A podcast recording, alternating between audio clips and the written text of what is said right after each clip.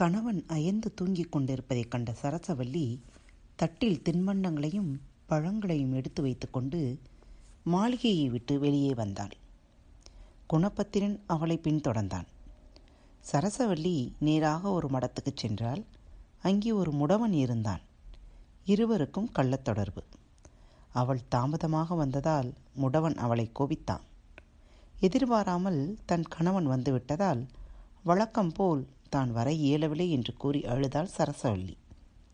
அப்படியானால் இனிமேல் நீ இங்கே வந்தால் என் உயிருக்கு ஆபத்து நேரிடும், ஆகையால் இனி இங்கே வரவேண்டாம் என்றான் முடவன். உங்களை காணாவிடில் என் உயிர் போய்விடுமே, நான் எவ்வாறு வராமல் இருக்க முடியும் என்றாள் சரசவல்லி. வழக்கம் போல் இங்கே நீ வருவதற்கு ஒரே ஒரு தந்திரம்தான் இருக்கிறது, அதை நீ செய்தால் நாம் இருவரும் அச்சமின்றி இருக்கலாம் என்றான் முடவன். அந்த தந்திரத்தை சொல்லுங்கள், அப்படியே செய்து முடிக்கிறேன் என்றாள் சரசவல்லி. உன் கணவன் தூங்கிக் கொண்டிருக்கையில் நீ போய் அவனை கொன்றுவிடு. வேறு யாரோ கொன்றதாக கூச்சலிட்டால் உன் மீது சந்தேகம் எழாது. அதன் பின் உன் விருப்பம் போல் எப்பொழுதும் வரலாம் என்று முடவன் கூறினான். அவன் சொல்லியபடியே செய்வதாக ஒப்புக்கொண்டு சரசவல்லி அங்கிருந்தபடியே சன்மார்க்கன் தங்கியிருந்த மாளிகைக்கு போனாள். அவள் புறப்பட்டது முதல் திரும்பி வந்தது வரையில் நிகழ்ந்தது அனைத்தையும் மறைவாக பின்தொடர்ந்து கவனித்து வந்தான் குணபத்திரன். சன்மார்க்கன் அறையில் தூங்கி கொண்டிருந்தான். சரசவல்லி வாளால் அவன் கழுத்தை அறுத்து விட்டாள். அவனும் இறந்து போனான். அதை கண்ட குணபத்திரன் ஓடி வந்து அவள் கையை பிடித்து, இப்படி அக்கிரமமாக கணவனை கொண்டு விட்டாயே என்று கேட்டான். சரசவல்லி திடுக்கிட்டு தன் கையில் இருந்த வாளை கீழே போட்டுவிட்டு ஐயையோ கொலை கொலை என்று உரக்க கூச்சல் போட்டாள். கூக்குரலை கேட்டு எல்லோரும் ஓடி வந்தனர். அமைச்சர் குமாரன் குணபத்திரன் தன் கணவனை கொன்றுவிட்டு தன்னை கற்பழிக்க முயன்றான் என்று சொன்னாள் சரசவல்லி. காவலர்கள் குணபத்திரனை கைது செய்து அரசன் முன் கொண்டு போய் நிறுத்தினார்கள். செய்தியை அறிந்த அரசன் அவனை தூக்கிலிடும்படி உத்தரவிட்டான். அரசன் உத்தரவை நிறைவேற்றுவதற்காக குணபத்திரனை அமைச்சனிடம் கொண்டு போனார்கள். குற்றவாளியை பார்த்தான் அமைச்சன். அவனுடைய களங்கமற்ற முகத்தைக் கண்டு அவன் இந்த கொலையை செய்திருக்க மாட்டான் என்று எண்ணினான். காவலர்களை அனுப்பிவிட்டு, குணபத்திரா, உன்னை பார்க்கும்போது இந்த கொலையை நீ செய்திருக்க மாட்டாய் என்று எனக்கு தோன்றுகிறது. நீ உண்மையை கூறினால் என்னால் இயன்ற உதவியை உனக்கு அளிக்க இயலும் என்று எண்ணுகிறேன் என்றான் அமைச்சன். தானும் தன் நண்பனும் தங்கள் நாட்டிலிருந்து புறப்பட்டது முதல் அதுவரையில் நிகழ்ந்தவற்றை விவரமாக அமைச்சனிடம் கூறினான் குணபத்திரன். நீ கூறியதை நிரூபிக்க முடியுமா என்று கேட்டான் அமைச்சன். இன்று இரவு மடத்துக்கு போனால் நான் கூறியதன் உண்மை விளங்கும் என்றான் குணபத்திரன். அப்படியானால் உனக்கு அளிக்கப்பட்ட தண்டனையை நிறைவேற்றாமல் நிறுத்தி வைக்கிறேன். இரவு மடத்துக்கு போய் பார்ப்போம். நீ கூறியவை உண்மையாக இருந்தால் அரசனிடம் கூறி குற்றவாளியை தண்டிக்கலாம் என்றான் அமைச்சன். குணபத்திரன் அதற்கு சம்மதித்தான். மற்றும் குற்றவாளியை கண்டுபிடிக்கும் வரையில் சன்மார்க்கனுடைய பிணத்தை சுடுகாட்டில் எரிக்க வேண்டாம் என்று அமைச்சனிடம் கேட்டுக்கொண்டான். அமைச்சனும் அவன் கோரிக்கையை ஏற்றுக்கொண்டான். இரவு அமைச்சனும் குணபத்திரனும் மடத்துக்கு போய் மறைந்திருந்தார்கள். நடு இரவில் அரசகுமாரி சரசவல்லி அங்கு வந்தாள். முடவனிடம் முதல் நாள் இரவு தாங்கள் கூறியபடி என் கணவனை வாளால் அறுத்து பழியை அமைச்சன் குமாரன் குணபத்திரன் மீது சுமத்திவிட்டேன் என்று சொன்னாள் அவள். அவள் கூறிய செய்தி தன் காதுகளில் விழுந்ததும் மறைந்திருந்த அமைச்சன் காவலர்களை கூப்பிட்டு முடவனையும் சரசவல்லியையும் கட்டி அரசனிடம் கூட்டி வரும்படி உத்தரவிட்டு குணபத்திரனுடன் அரசனிடம் சென்றான். அமைச்சன் நிகழ்ந்ததை அரசனிடம் விவரமாக கூறினான். தன் தவறை உணர்ந்த அரசன் குணபத்திரன் குற்றமற்றவன் என்று கூறி அவனை விடுதலை செய்து தன் மகள் சரசவல்லியையும் முடவனையும் தூக்கிலிடும்படி உத்தரவிட்டான். இடையில் குறுக்கிட்டு, வெள்ளிய சிங்கத்தின் கதி என்ன, சன்மார்க்கனின் உடல் என்னாயிற்று என்று கேட்டாள் விக்ரமவல்லி. முடவனையும் சரசவல்லியையும் தூக்கிலிட்ட பிறகு சோழநாட்டு அரசன் திருத்தலங்களுக்கு யாத்திரை சென்றான். பிறகு குணபத்திரன் தன் நண்பனின் பிணத்தை எடுத்துக்கொண்டு பல புண்ணிய தலங்களுக்கு சென்றான். எந்த திருத்தலத்திலாவது அதன் பெருமையாலும் அருளாலும் தன் நண்பன் உயிர் பெற்று எழுந்து விடுவான் என்று அவன் நம்பினான். ஆனால் அதுவரை அவன் எண்ணம் நிறைவேறவில்லை. ஆகையால் தானும் தற்கொலை செய்து கொள்ளலாம் என்ற முடிவுக்கு வந்தான். அதற்கு முன் தன் மனைவியை பார்த்துவிட கருதி கலிங்க நாட்டுக்கு சென்றான் குணபத்திரன். கலிங்க நாட்டு அமைச்சர் மந்திரி சூரன் தன் மருமகன் குணபத்திரனை வரவேற்று உபசரித்து தனி மாளிகையில் அவனை தங்கச் செய்தான். மாமன் தந்த மாளிகையில் ஒரு அறையில் நண்பனின் பிணத்தை வைத்துவிட்டு அதன் அருகிலேயே அவன் படுத்தான். அன்று இரவு அவனுடைய மனைவி அமிர்தவல்லி கணவனுக்கு பழங்களும் தின்பண்டங்களும் கொண்டு வந்தாள். அவனோ தூங்குபவனைப் போல் கண்களை மூடிக்கொண்டான். களைப்பினால் தூங்கிக் கொண்டிருக்கும் கணவனை எழுப்ப வேண்டாம் என்று எண்ணி அவன் பாதங்களை தொட்டு வணங்கிவிட்டு வெளியே சென்றாள் அமிர்தவல்லி. அவள் எங்கே போகிறாள் என்பதை அறிய மறைவாக அவளை பின்தொடர்ந்தான் குணபத்திரன்.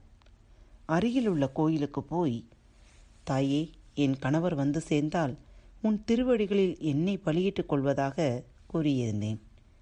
என் கணவர் வந்துவிட்டார், ஆகையால் என் பலியை ஏற்றுக்கொள் என்று கூறி தன் கழுத்தை வெட்டிக்கொள்ள முயன்றாள் அமிர்தவல்லி.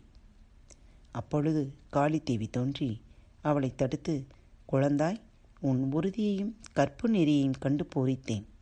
உன் கணவனும் நீயும் நீண்ட ஆயுளோடு வாழ்வீர்களாக என வாழ்த்தி மறைந்தாள். குணபத்திரன் அதை கண்டு திரும்பி வந்து முன்போலவே கட்டிலில் படுத்துக்கொண்டான். அமிர்தவல்லி கோயிலிலிருந்து திரும்பி வந்தாள். கணவன் அப்பொழுதும் தூங்குகிறான் என்று நினைத்து கட்டிலின் அருகிலேயே நின்று கொண்டிருந்தாள். சிறிது நேரத்தில் அவன் தூங்கி எழுந்தவனைப் போல் எழுந்து உட்கார்ந்தான். அருகில் மனைவி நிற்பதை பார்த்து வியப்படைந்தது போல், நீ எப்பொழுது வந்தாய்? ஏன் நிற்கிறாய்? உட்கார் என்று கூறி அவளை இழுத்து அருகில் உட்கார வைத்தான். அவளிடம், நான் கனவு ஒன்று கண்டேன், அதனால் தூக்கம் கலைந்துவிட்டது என்றான். என்ன கனவு கண்டீர்கள்? அதை எனக்கு சொல்லக்கூடாதா என்று கேட்டாள். உன்னிடம் சொல்லாமல் இருக்க முடியுமா? நான் கண்ணை ஐந்ததும் பெண்ணொருத்தி வந்து என் கால்களை தொட்டு வணங்கினாள். பிறகு நேராக காளி கோவிலுக்கு சென்று தன் கழுத்தை வெட்டிக்கொள்ள முயன்றாள்.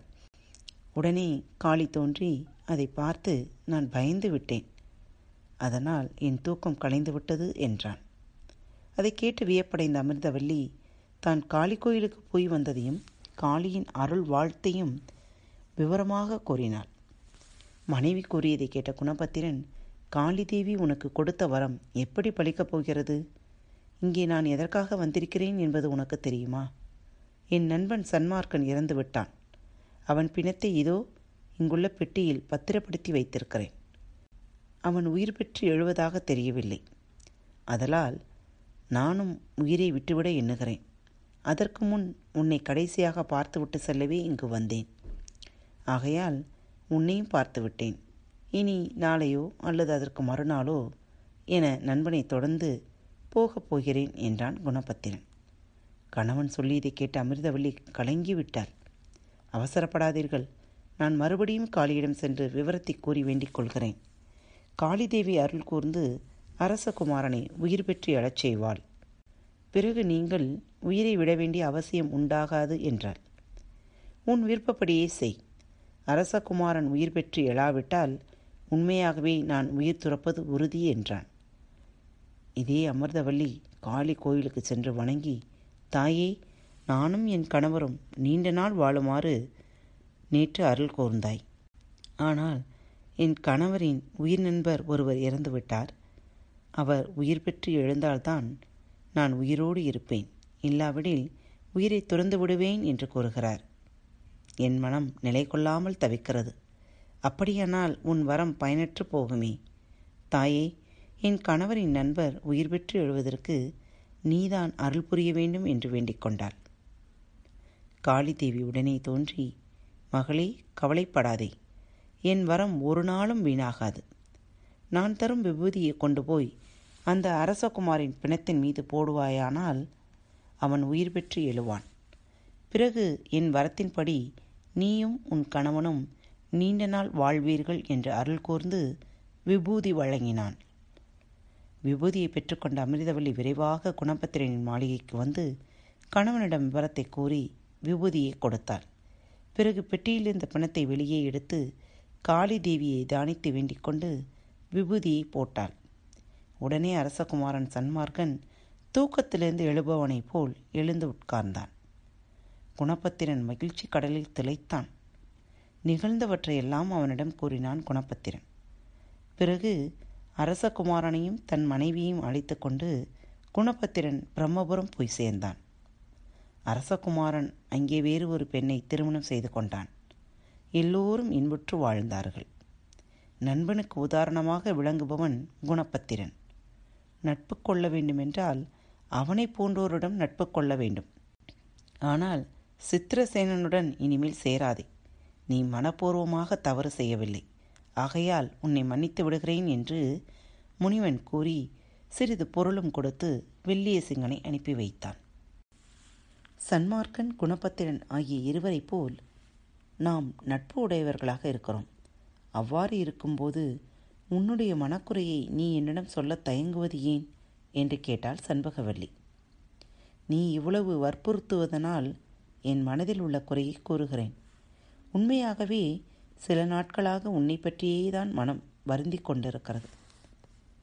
எல்லாவிதமான சுகங்களும் வசதிகளும் உனக்கு இருந்தும் என்ன காரணத்திற்காக நீ திருமணத்தை வெறுத்து விட்டாய் என்பது எனக்கு புரியவில்லை.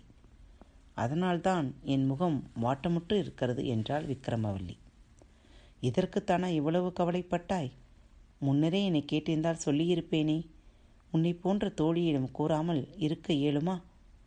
நான் எதனால் அம்மாதிரியான விரதத்தை மேற்கொண்டிருக்கிறேன் என்பதை கூறுகிறேன் என்றாள் சண்பகவல்லி.